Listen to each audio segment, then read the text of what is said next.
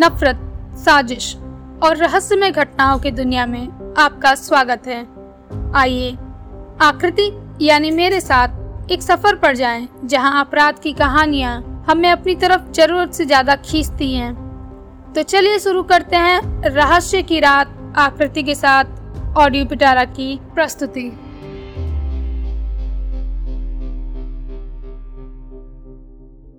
जीत के होश में आते ही उसने अपने परिवार के सभी लोग को देखा, पर उसका सबसे पहला सवाल था कि मीरा कहाँ है? क्योंकि पिछली रात हुए एक्सीडेंट में उसके साथ मीरा ही थी। उसने पूरे कमरे में एक नज़र दौड़ाई, पर मीरा उस समय वहाँ नहीं थी।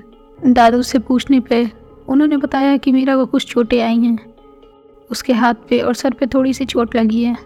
इस वजह से वो डॉक्टर के पास गई है। थोड़ी देर बाद मीरा वहाँ आ चुकी थी।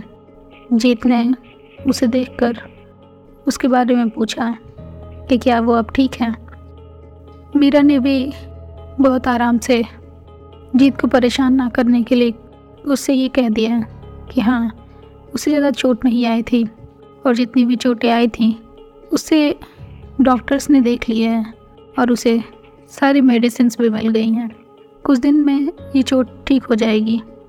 पर जीत को ज़्यादा चोटें आई थी।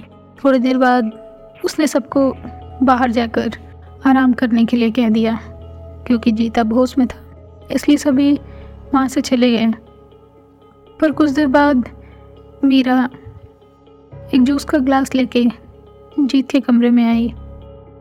उसने जीत को जूस पीने के लिए कहा और उसके पास बैठकर उससे ये पूछा कि क्या आपको क्या लगता है? कल जो हुआ, वो किसने किया होगा? ये अचानक से इस तरह से हमारी कार का एक्सीडेंट, क्या आपकी कोई किसी से दुश्मनी है? जी, ये सारे सवाल मीरा से पूछना चाहता था, पर इससे पहले कि वो कुछ बोलता, मीरा ने सामने से उससे सवाल पूछ लिया। जीत ने कहा कि उसे ऐसा कोई याद नहीं, जो उसकी कार का एक्सीडेंट करवाना चाहेगा, पर वो लोग मीरा को किडनैप करना चाहते थे। ये बात उसे बहुत अच्छे से याद थी। उसने मीरा से उन लोगों के बारे में पूछा, जिस पर उसने साफ़ मना कर दिया कि वो उन लोगों को नहीं जानती। पर थोड़ी देर बाद जीत को उस गोली की आवाज़ याद आई, जो कल रात में चली थी। एक बार फिर उसके आँख के सामने कल की वही सारी चीज़ें जैसे घूम रही थी। सारी चीज़ें सोचने के बाद जीत ने मीरा से एक बार और सोचने को कहा और उससे पूछा कि वो कैसी आवाज़ थी। मीरा ने बस इतना कहा कि उसे इस बारे में जानकारी नहीं। पता नहीं कैसे जब उन लोगों ने उसे पकड़ा था तो कहीं से एक गोली आकर उस आदमी को लगी जिसने उसका हाथ पकड़ा था, जिसकी वजह से वो सारे डर गए और वहाँ से चले गए। और चूँकि जीत को चोट लगी थी, इसलिए मीरा ने एंबुलेंस को कॉल कर दिया और उन लोग के बारे में जानना नहीं चाहा। और ये सब बताते हुए भी वो पहले की तरह ही शांत थी। हर सिचुएशन में इतना शांत रहना, आखिर कैसे? इतनी छोटी उम्र में किसी लड़की के लिए घबराना नहीं या फिर किसी बात से चिंतित नहीं होना, ये कैसे इतना आसान था? जीत ने भी उसे कुछ नहीं कहते हुए उसके हाथ से जूस का ग्लास लेकर उसे आराम करने के लिए कह दिया और मीरा वहाँ से चली गई। बाहर जाके उसने दादू से यही कहा कि उसे कल के बारे में कुछ बात करनी थी, इसलिए ये खुद ही खुद आराम ना करके जीत के पास बात करने के लिए चली गई थी, जिस पर दादू ने बहुत आराम से उसका सर थपथपाते हुए उसे आराम करने को कह दिया। एक तरफ़ अपने कमरे में बैठकर जीत को सोच रहा था, वहीं दूसरी तरफ़ मीरा भी अपने कमरे में बैठी हुई थी। कुछ देर बाद उसने अपना फ़ोन निकाला और एक फ़ोन किया। इधर दादू को ये सारी चीज़ें भी अजीब लगने लगी कि आखिर इतना बड़ा एक्सीडेंट होने के बाद भी मीरा की फैमिली से कोई उसे देखने क्यों नहीं आया? वो मीरा के पास ये पूछने के लिए उसके कमरे में चले गए। उसने मीरा को लेटा हुआ देखा तो वो बाहर जाने लगे, पर मीरा ने फ़ोन काट कर उन्हें अंदर आने के लिए कहा। हाँ बोलिए ना दादू, क्या कोई बात थी? दादू ने उससे बड़े आराम से पूछा, क्या तुम्हारे घर वालों को कल रात हुए चीज़ों के बारे में पता नहीं है? तुम्हें कोई देखने नहीं आया?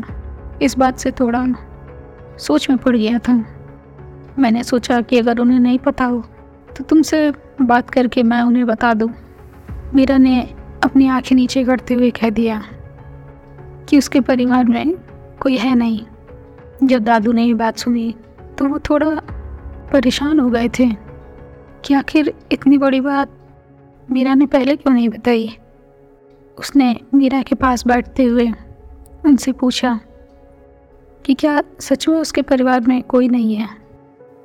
इसका क्या मतलब है? आखिर माँ भाई बहन, कोई तो होगा, कोई रिश्तेदार, कुछ तो। मीरा ने उनसे बताया कि उसके माँ बाप की डेथ बहुत पहले हो गई थी और वो अपनी फैमिली की इकलौती बेटी है, उसका कोई भाई नहीं है, ना ही कोई और बहन। ये सब सुन के दादू ने उसे ज़्यादा परेशान ना करना चाहा, क्योंकि मीरा की आँखें नम हो गई थी। और दादू उसे परेशान नहीं करना चाहते थे। उन्हें जीत की कई बातें याद तो थीं, पर ना जाने क्यों उन्हें मीरा के लिए बुरा लग रहा था।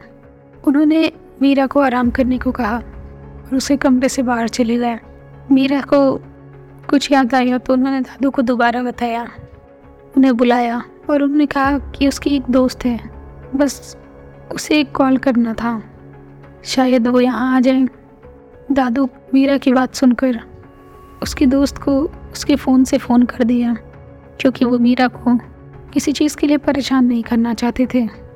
इसलिए वो फ़ोन उन्होंने खुद किया और वो ये जानना भी चाहते थे कि आखिर मीरा का दोस्त है कौन? आखिर कौन है वो जिसे मीरा जानती है? फ़ोन पर बात करने के बाद उन्होंने मीरा के बारे में सारी चीज़ें बता दी। उधर उसके दोस्त ने सुनकर हाँ सर हिलाते हुए उनसे फ़ोन पर इतना ही कहा कि ठीक है, वो जल्द से जल्द मीरा के पास आ जाएगी। और सभी आराम करने के लिए बाहर चले गए। जीत भी चोट ज़्यादा होने की वजह से अपने कमरे में आराम कर रहा था। अगले दिन दादू ने मीरा और जीत दोनों को डिस्चार्ज करके अपने घर ले जाना चाहते थे। क्योंकि उस शहर में भी उनका एक घर था, उन दोनों को लेकर वहीं आ गए थे। उन्होंने घर पे सभी को जाने के लिए तो कहा पर मिशा ने काफ़ी जिद की और वो वहीं रुक गई। जीत को अकेला नहीं छोड़ना चाहते थे, इसलिए बाकी लोगों ने भी जाने को तैयारी करने के बाद भी वो वहाँ से गए नहीं, और वो चाहते थे कि वो कुछ दिन यहीं रुक कर जीत की देखभाल और भी अच्छे से करें। ऐसे ही सुनते रहिए रहस्य की रात आकृति के साथ सिर्फ़ ऑडियो पिटारा डॉट कॉम और सभी ऑडियो स्ट्रीमिंग प्लेटफॉर्म्स पर। धन्यवाद। ऑडियो पिटारा सुनना ज़रूरी है।